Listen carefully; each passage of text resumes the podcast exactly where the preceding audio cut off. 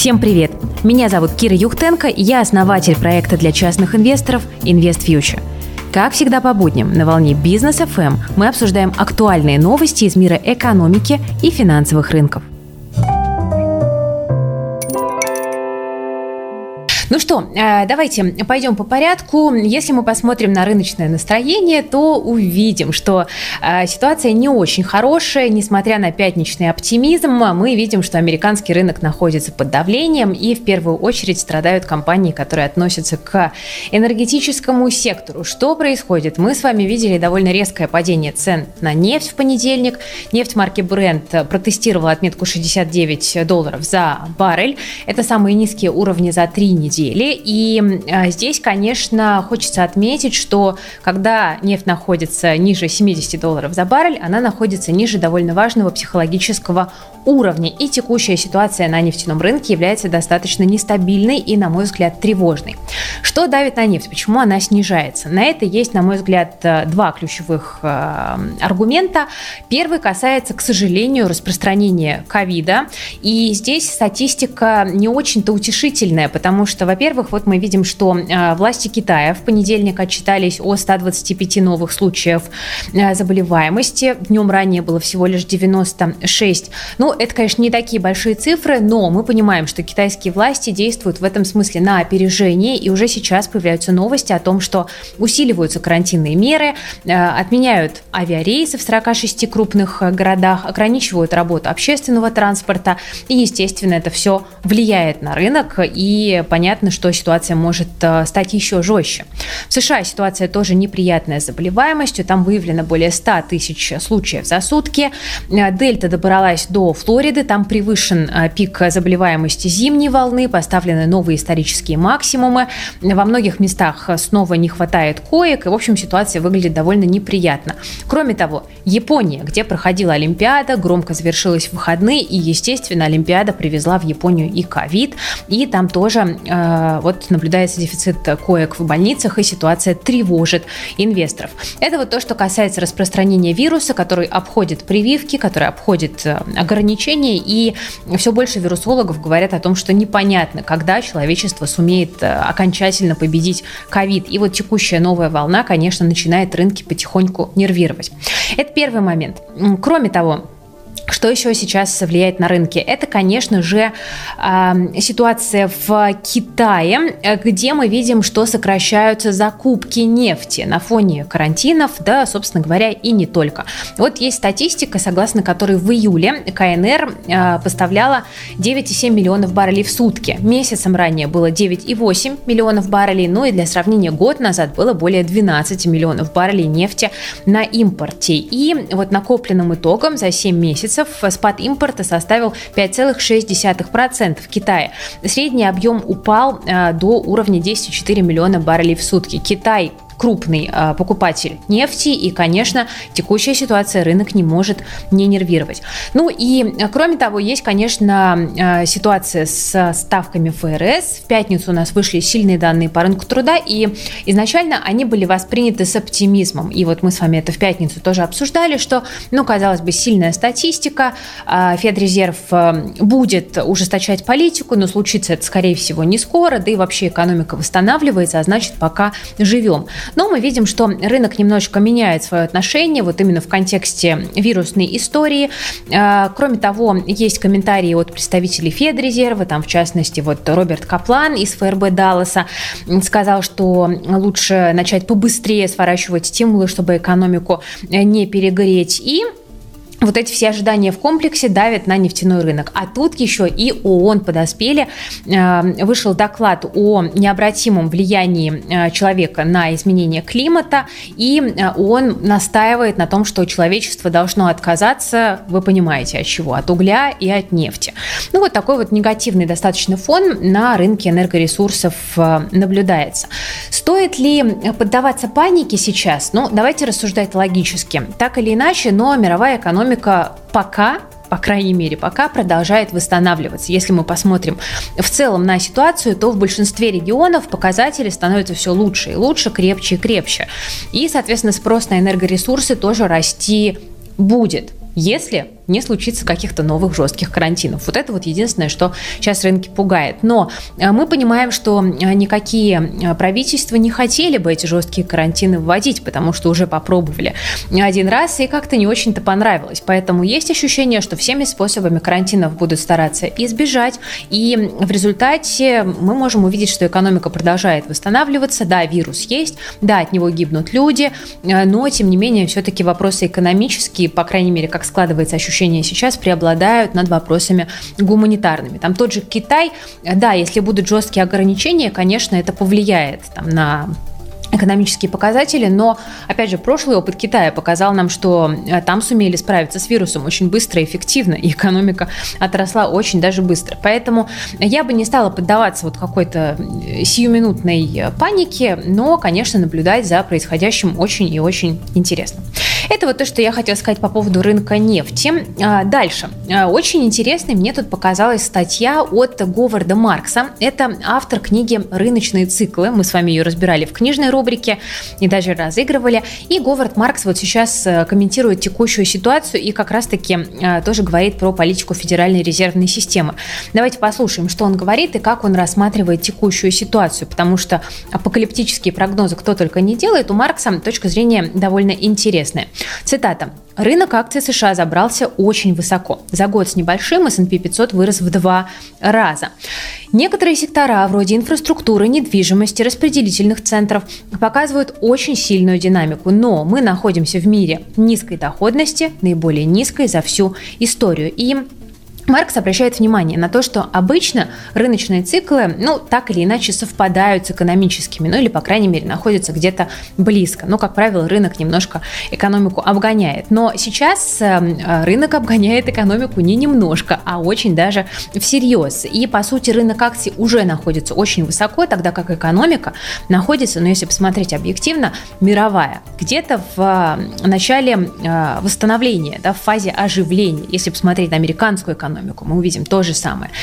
А, цитата. «Это необычно и, можно сказать, плохо, так как экономическое восстановление лишь зарождается, а акции уже стоят дорого», говорит Маркс, который, кстати говоря, еще является миллиардером а, и основателем инвестиционной компании Oak Tree Capital Management, у которой 100 миллиардов долларов под управлением. А, и он утверждает, что Федеральная резервная система должна прекратить искусственно поддерживать рынок и оставить его в покое. И это позволит процентным ставкам достичь уровней, которые нужны экономике. А, и вот здесь очень интересное сравнение. Это как с детьми, говорит Говард Маркс. Родители не должны бояться истерики у детей. Также и ФРС не должна бояться истерики у инвесторов. ФРС должна делать правильные вещи для экономики. Ее задача не заключается в том, чтобы зарабатывать деньги для инвесторов. И как только экономика окрепнет, придется свернуть меры экстренной поддержки и позволить ставкам вырасти. Ну и также он обращает а, внимание на то, что вот а, текущая ситуация с а, ультранизкими ставками очень вредна для консервативных а, институтов, таких как, например, пенсионных фондов, которым нужно зарабатывать, по крайней мере, 7% доходности в год э, на надежных инструментах. Но при этом при нулевых ставках делать это невозможно. И как бы вот ситуация на долговом рынке для таких консервативных инвесторов очень и очень неприятная. Так что Маркс настаивает на том, что э, надулись пузыри, и ФРС должна просто через них как бы переступить и позволить ставкам вырасти. Ну и, конечно, это спровоцирует некую коррекцию на фондовом рынке, но эта коррекция нужна для оздоровления всей финансовой системы. Ну и, конечно же, за дождем всегда следует солнце, просто инвесторы должны быть достаточно терпеливыми и понимать, как все устроено а не привыкать к там, бешеной доходности на рынке акций и думать, что так будет вечно. Ну, я очень надеюсь, что вы, друзья, как аудитория нашего канала, таких иллюзий не питаете. Идем дальше. Э, несмотря на то, что в США у нас э, довольно тревожная ситуация с вирусом, но в последние месяцы можно было посмотреть на то, как постепенное открытие экономики влияет на те сектора, которые стали наибольшими бенефициарами от кризиса. И э, вот здесь довольно интересная статистика, довольно интересные высказывания можно почитать от таких компаний. Ну вот, например, Roku стриминговая зафиксировала последовательное снижение просмотров стримингового телевидения, потому потому что люди стали больше времени проводить вне дома. Ну, тут я думаю, что еще и летний фактор все-таки тоже сказывается. А, похожая ситуация наблюдается на рынке видеоигр. А, вот мобильный издатель Цинга заявил, что низкие показатели выручки обусловлены именно открытием экономики после кризиса. Кроме того, мы сейчас с вами наблюдали сезон отчетов и смотрели на e-commerce компании, и Здесь тоже очень заметный тренд. Спрос на онлайн-покупки падает. Это отмечают там и Amazon, и Alibaba, и eBay. Потому что люди просто хотят сейчас тратить деньги, тратить свое время на то, что они не могли покупать раньше. А сейчас э, там достаточно бодро выглядит ситуация в ресторанном бизнесе, там, в э, кинобизнесе, в туризме. У торговых центров ситуация начала потихонечку, очень маленькими шажочками выправляться. И в этом смысле, конечно, нужно понимать, что делать ставку только на те компании, которые стали бенефициарами кризиса, это достаточно э, неосторожно. Другое дело, что э, там такие компании, как, скажем, Amazon или Alibaba, имеют диверсифицированный бизнес, и даже если падают e-commerce продажи, они отыгрываются, ну вот мы видим, да, там на росте, например, сегментов облачных технологий, поэтому и прекрасны такие компании, потому что у них источники выручки диверсифицированы. Ну, будем наблюдать. Пока еще рано, конечно, говорить о полноценном полноценном выходе из пандемии, но мне кажется, что вот эти мысли должны нам напомнить о важности диверсификации портфелей. Движемся дальше. И давайте поговорим о а, ситуации на китайском рынке, потому что там по-прежнему, друзья, очень и очень э, жарко. Ну, давайте начну с такой любопытной мысли, которую сегодня описывало агентство Рейтер. Э, смотрите, инвестиционные компании по всему миру сейчас пересматривают свои стратегии для китайского рынка. Понятно, с чем это связано. Со странным, ну, по крайней мере, для внешнего наблюдателя, действием китайских регуляторов. И сейчас инвесторы а, ищут а, возможности для вложения средств на китайском рынке в тех областях, которые, ну, скорее всего, не будут подвержены таким жестким репрессиям. И инвесторы, а, в частности, там, международные инвесторы, там, венчурные фонды, сокращают вложения в сектора, которые ориентированы только на э, потребителей, э, которые ориентированы именно на IT-бизнес, э, и переключаются на те сектора, которые меньше подвержены антимонопольным проверкам. К таким секторам относят производство полупроводников, автоматизацию, зеленую энергетику, конечно же, здравоохранение. И если говорить про IT-сектор, то инвесторам сейчас интересны IT-сервисы, которые инвестированы именно на бизнес, а не на конечного потребителя. Но на этом фоне особенно особенно любопытно смотрится сегодняшняя новость о том, что э, упали акции китайских производителей процессоров там на 6-8%. Это произошло после того, как китайское правительство высказало свое недовольство рынком. То есть инвесторы пытаются нащупать какие-то надежные островки на китайском фондовом рынке, но эти островки уходят под землю, как Атлантида. И вот эм, Государственный телеканал CCTV э, китайский сообщил, что некоторые дистрибьюторы на рынке процессоров для автомобилей недобросовестно завысили цены. Продавцов э, призвали проявить больше дисциплинированности. Ну а инвесторы, уже наученные горьким опытом, конечно, очень нервно реагируют на любые э, высказывания, связанные с какими-либо, пусть даже самыми деликатными претензиями китайских властей. Ну и вот как следствие, например, там Тайван Семикондуктор сегодня в Гонконге потерял 5,5%. И вот мы видим, что китайские власти уже так аккуратненько подцепили э, много-много маленьких крючков в разных секторах экономики. Пока непонятно, как эта ситуация будет раскручиваться, что там будет с киберспортом, с производителями детского питания, да, там вот с теми же производителями процессоров. Но э, семя беспокойство уже посеяно. И инвесторы, конечно, вот у них остается все меньше и меньше пространства для маневра. Очень интересная ситуация. Я продолжаю держать китайские активы, ничего не меняю, но с огромным интересом наблюдаю за происходящим и понимаю, что, конечно, среднесрочные риски а, есть, и они довольно велики. Но а, не все сохраняют осторожность, потому что вот, например, Goldman Sachs считает, что акции компании Tencent, которая сейчас находится буквально-таки в фокусе внимания китайских регуляторов, вырастут ни много ни мало, на 73%. Не на 72, не на 74, а именно на 73. Люблю, конечно, я такие а, точные прогнозы. Но смотрите, что говорит Goldman. Там считают, что Текущее снижение акций Tencent более чем на 40% а, по сравнению с февральским максимумом а, дает для бумаги привлекательное соотношение прибыли и э, риска. Такого хорошего соотношения аж с 2018 года по этой бумаге не было.